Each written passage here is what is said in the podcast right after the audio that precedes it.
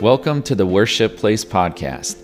We are thankful we can worship with you and pray this message blesses your day. We look forward to seeing you in person next service.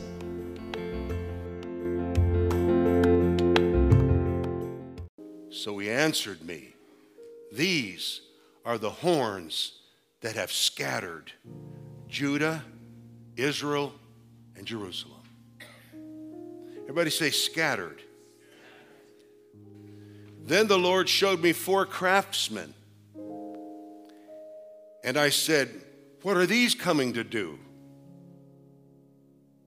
So he said, These are the horns that scattered Judah, so that no one could lift up his head.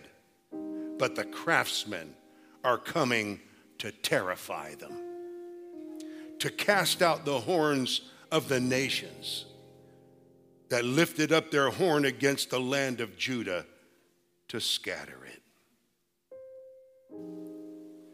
Four horns of destruction and scattering were met with four craftsmen.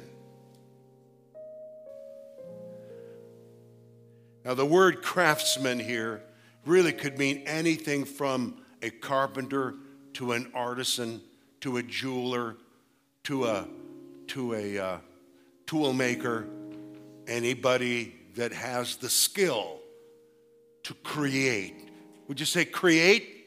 create? To create something for a specific purpose and use. Craftsmen here are artisans. Artisans are artists. Though you will recognize my title because it's after a famous book. I will not preach anything out of the book from Sun Tzu that's about 2,000 years old.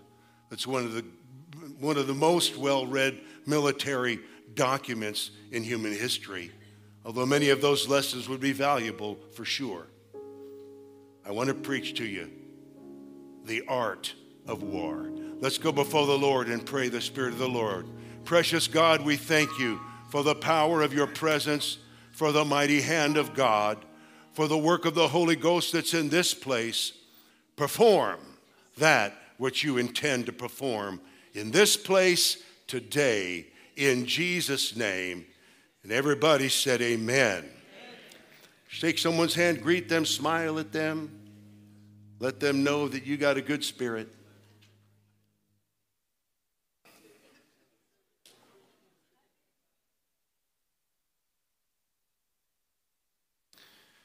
It was a long night for old Zechariah. Some commentators said he had all 10 of these visions in the same night. I bet he woke up exhausted. I've only focused on one. But the book of Zechariah is full of one vision following another. Angels on the ready to interpret what they mean and what symbols are, represented by them. But to say it briefly a horn. The book of Daniel especially shows us that a horn is a nation, a ruler, a principality. And horns have a connotation of being negative, diabolical, anti God, anti people of God, and so forth. Some writers have said the four horns perhaps represent the four empires spoken of in the book of Daniel. You know, Babylon, Media Persia, Greece, and Rome. That these were going to be the forces that would come to bear, that would scatter, obliterate, and resist the people of God. And eventually they would resist the church of the living God, uh, and perhaps are resisting it still to this day. So, in this vision or dream, God is really giving Zechariah a revelation of the people's pain. Now, I know when we think of getting revelation, we seldom, if ever, think of getting a revelation of, of, of pain or turmoil or hurt or sorrow. But please understand, just like there are prophetic views of breakthrough, there are also prophecies that bring us to places of great consternation. For example, Jesus warned us of the days that would come of uh, great tribulation upon the earth. And pray that you're not taking care of a baby then, or that it's not in the wintertime, because um, there's going to come some seasons in our lives where we will be challenged, you know, to say the least. But I stand before you and I am sometimes absolutely flabbergasted at how the empires of the world, how there is a global movement to extinguish the name of Jesus, the Bible, the influence of the church, that the bad guy in the movies now is the Christian. He's a menace, a danger, a threat to society. Used to be when I was a kid, when you called someone a Christian, you were paying them a compliment. Well, things have come full circle now, and um, the world wants folks to be ashamed of their faith in God. But I, I know I can speak for most of us here, we are not ashamed. I said, we are not ashamed of the gospel of Jesus Christ, for it is the power of God unto salvation. What's going on is the world is infatuated with its notions and directions in sin, and the church and the Bible and the preaching of the Word of God and the good people of God set their conscience on edge, and they want to push the influence of the church as far away from them as they possibly can. But try as you may, amen. He's still on the throne. Hallelujah. Praise God. And you're not going to push God off of his throne. Amen? Does anybody believe that this morning? So, so here we have it. The lessons of the Holocaust. It's, looked, it's been lost upon this generation. It is as if people are marching headlong. I'm, I'm not talking about former Nazi places. I'm talking about the United States and Britain and France and Italy and places like this are demanding, uh, they're, they're sounding notes of anti Semitism. Let me remind you that Israel is the prophetic clock. If you want to know where we are prophetically, pay attention to what's happening in Israel. And when the world turns against Israel and the armies of the earth gather against Israel, it's time for the people of God to gather in worship in prayer, in faith, in evangelism like never before. Praise God. So I believe that the worst of times uh, can have the best of times going on, that we can have resistance and revival, that we can have riots and revelation, that we can have breakdown and breakthrough. And so I want you to notice that Zechariah gets this vision of scatterers. And these scatterers, they are nations, they are empires, they are rulers, they are principalities, they are powers, they are spirits of wickedness in high places. They are the same kind of forces that want to scatter you. They want to scatter your thoughts. They want to scatter your devotions. They want to scatter your prayers out. They want to scatter your memory of the great things that God has done. So you will be negligent to lift your voice in thanksgiving and gratitude. Don't let them scatter you. But in the midst of the scatterers, there's a gatherer. Does anybody want your gathered? Does anybody want to be gathered together? to be reconstituted? Hallelujah. My God, in the name of Jesus. So, where, what, what I'd like to bring to your attention is where there is a horn, there's a carpenter. Where there is a form of destruction, there is a force for good. That there isn't anything that hell can throw at you that God doesn't have an answer for it. You might have a problem so personal and so painful that you don't even think you can talk about it with anybody. Well, you can talk about it with God. And man may not have an answer for what you are going through, but God most definitely does. Show me a horn, and I'll show you a, a, a, carpenter or a blacksmith or a jewel setter. Come on, or a bridle maker. I'll show you that God can come against the powers of hell with something positive. Watch this, and creative. I hope that that brings through uh, today, and that is that God has creative answers for the he- for hell's uh, uh, mechanisms of destruction. Hell kills, steals, destroys. But God lifts up, renews, restores, and creates. Oh, hallelujah. Turn to your neighbor and say, Jesus has a creative solution for your problem today. That is what I'm calling the art of war.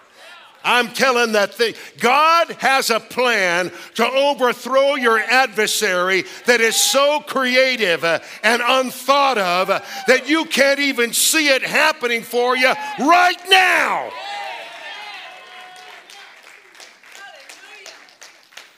And so in Genesis 6, the earth had become so corrupted, and there was evil, and evil in the minds and the hearts of the people continuously. And God had grace upon a man by the name of Noah and his family. And God says, I've got to do something about the sin problem. I've got to do something with the overrun imaginations of all of mankind.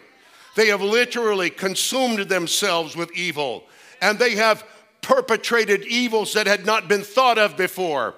But when Satan does evil that hasn't been thought of before, God has a plan of attack that hasn't been thought of before.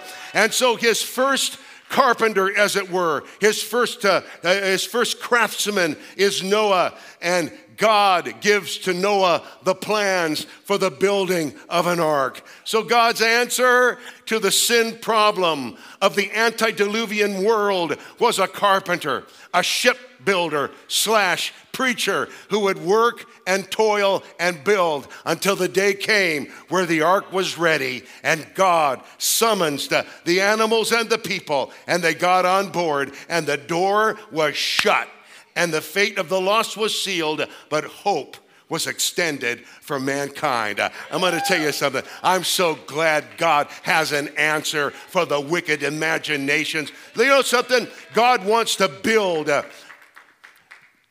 our minds, if your mind has become the habitation, habitation of wicked imagination, and you've lost control of your capacity to focus on God, there is a creator in the house today who wants to create a, a sanctuary, a sacred space, a place where you can find relief and peace and joy. Oh, hallelujah. And so God decides after 430 years of Egyptian slavery, servitude, and bondage that he was going to call out a people and make a nation.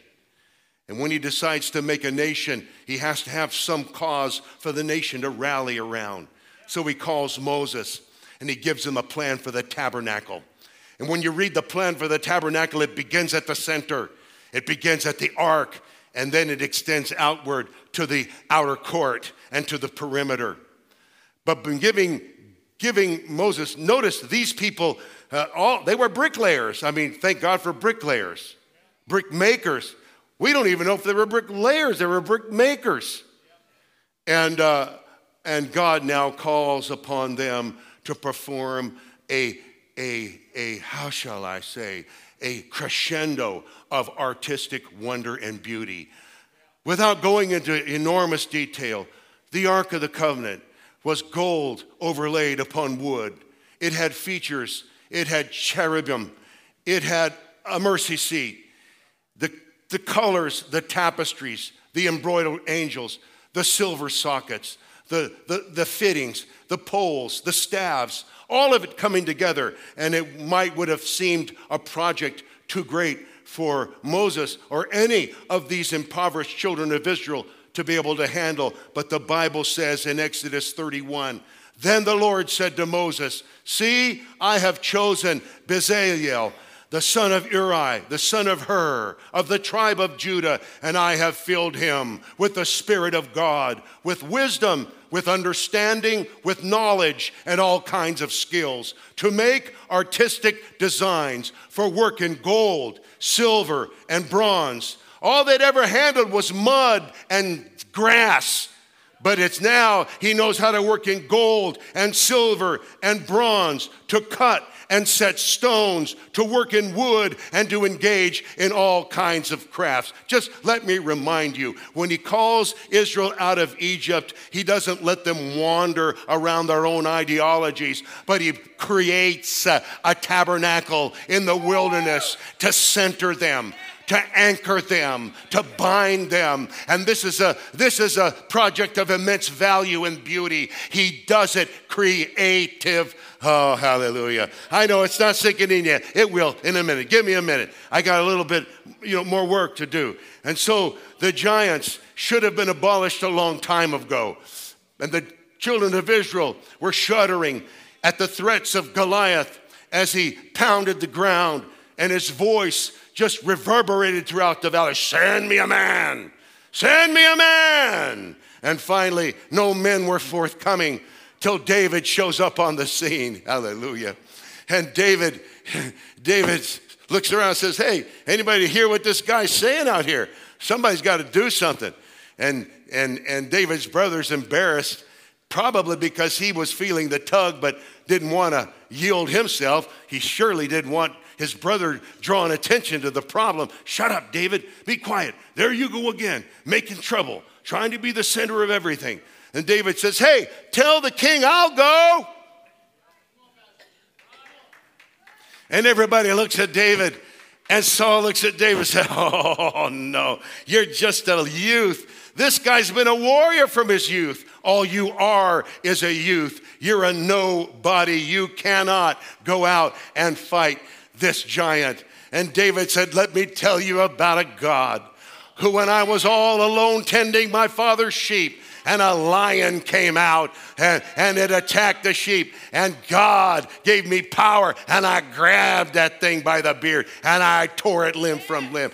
Amen. And about a bear, same fate. And the same God that helped me then, I'm feeling something going on in my bones. And the God that anointed me to take out the lion and the bear is going to be there to take out this giant. I want you to know they tried to conventionally arm David.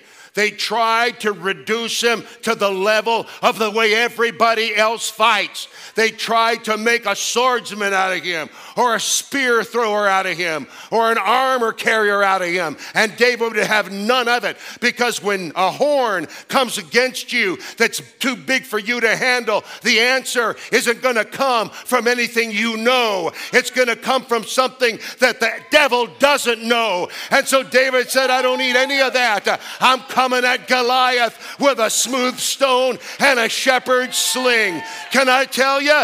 God had a creative solution to a giant problem, and it had nothing to do with the way they ever fought before. I want you to lift your hands right now if you're facing down a giant, and I want you to ask God, give me a creative solution.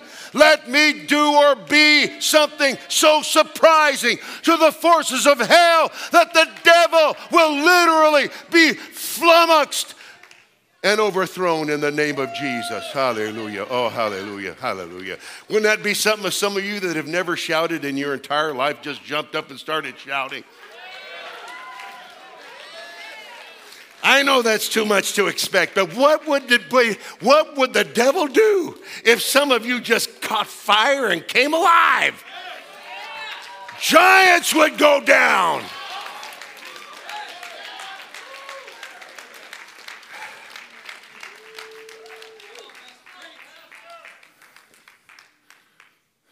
Hallelujah.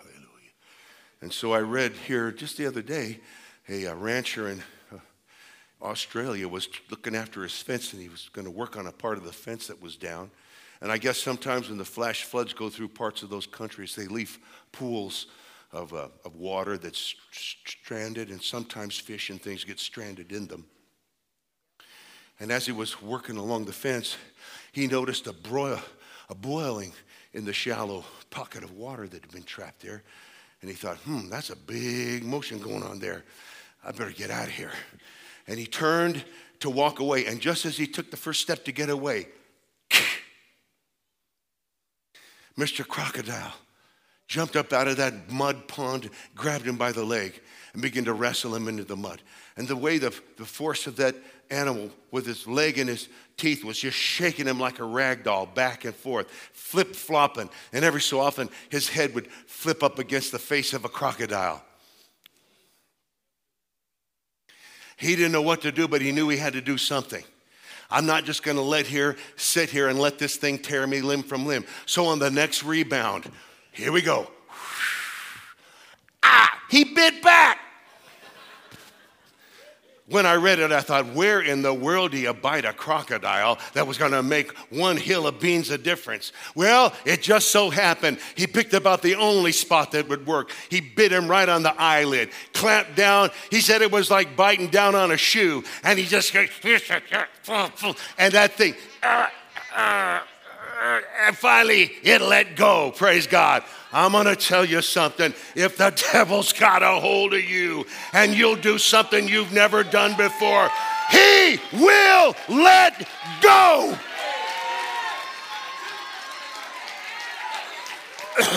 let go of my family. Let go of my children. Let go of my mind. Oh, somebody needs to bite back. Hallelujah.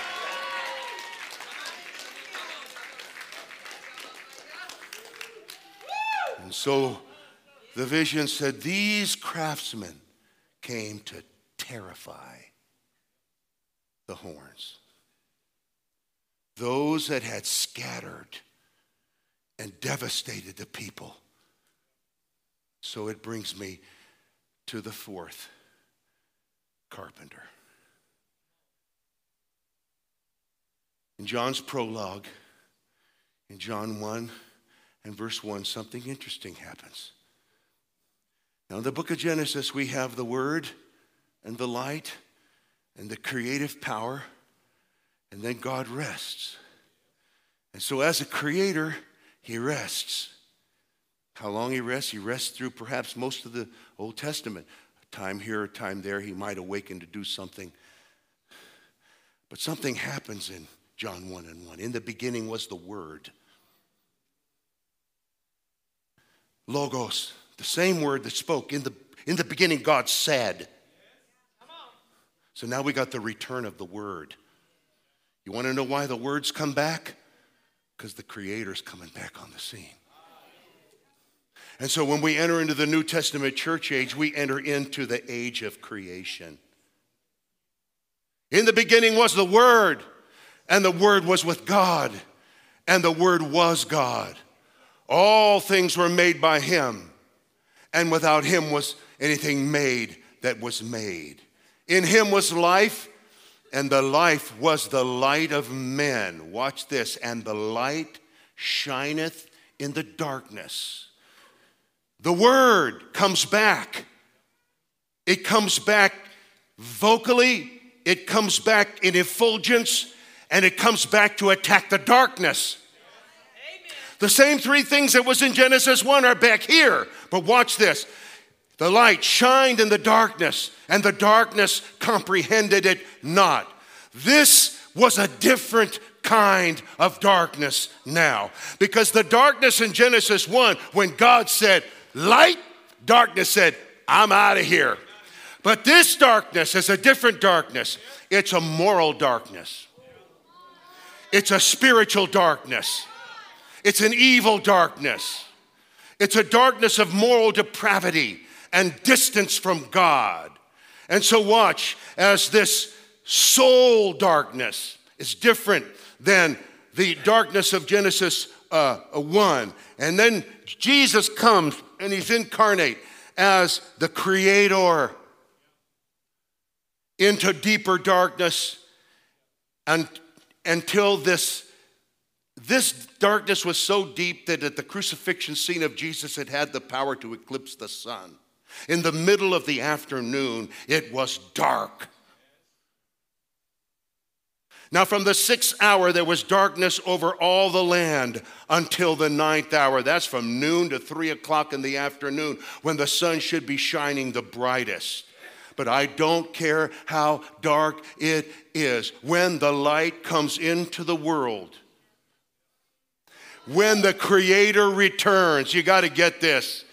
You got to get this. When the Creator comes back with a solution for the mayhem and the brokenness and the wickedness and the sorrow and the loss of mankind. Jesus came. He said, I have not come to destroy. Well, if you've come and you haven't come to destroy, what have you come to do? You've come to create. I want you to see this. Jesus descends into obscurity. He's born in a manger. He descends into obscurity. He's raised in infamy. He's attacked by society. He's condemned unjustly. He hangs on Calvary.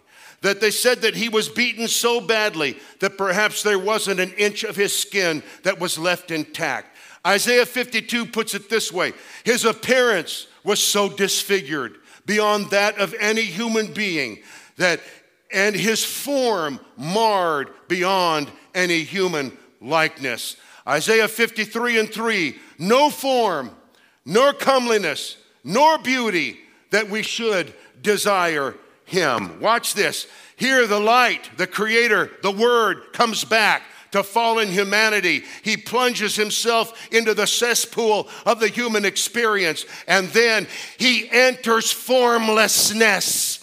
I want you to see the beaten, bruised, broken, bloodied body of Jesus on Calvary. The fluids that were subcutaneous now have risen to the surface, and he has become a slush, a mess, a miasma a confusion, a chaos. He goes back, and this word goes back into the primal, wicked, fallen human nature. And what does he do? He conquers hell and the grave, and he comes back uh, with a plan Oh, therefore, if any person be in Christ Jesus, he is a new creation. God doesn't have a band aid for your problem, He has a creative miracle for you. God's answer is to make you new. Oh, let's stand and lift our hands. The fourth carpenter comes back to creation and relives it all. And with the word, oh, Holy Ghost, Holy Ghost power, Holy Ghost anointing. Oh, I feel the presence of God. And I want to tell you, everything you thought God needs to do to fix you isn't what His plan is. His plan is to surprise you us and the devil all at the same time. Somebody was talking about a backslider that they had a dream about. And they came to the altar and fell in the altar and got up from the altar and said something like this I'm different now. That. For every devil, for every resistor, for every broken part, for every messed up life, the Creator. Hey, welcome to the age of creation. God creates every day now, recreates broken hearts, broken lives, broken dreams. He's creating, He's creating now. Would you lift your hands right now and let Him create? Let Him create. Hallelujah. Crazy. Hallelujah. You'd be surprised what God can do with a simple prayer.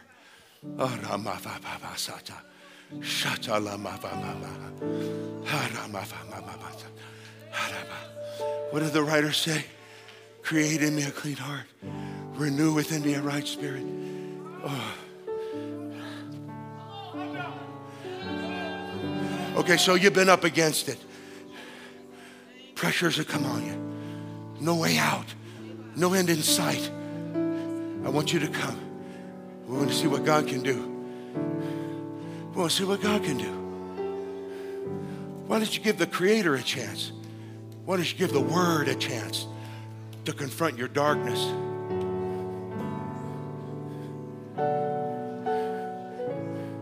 Jesus experienced formlessness, brokenness,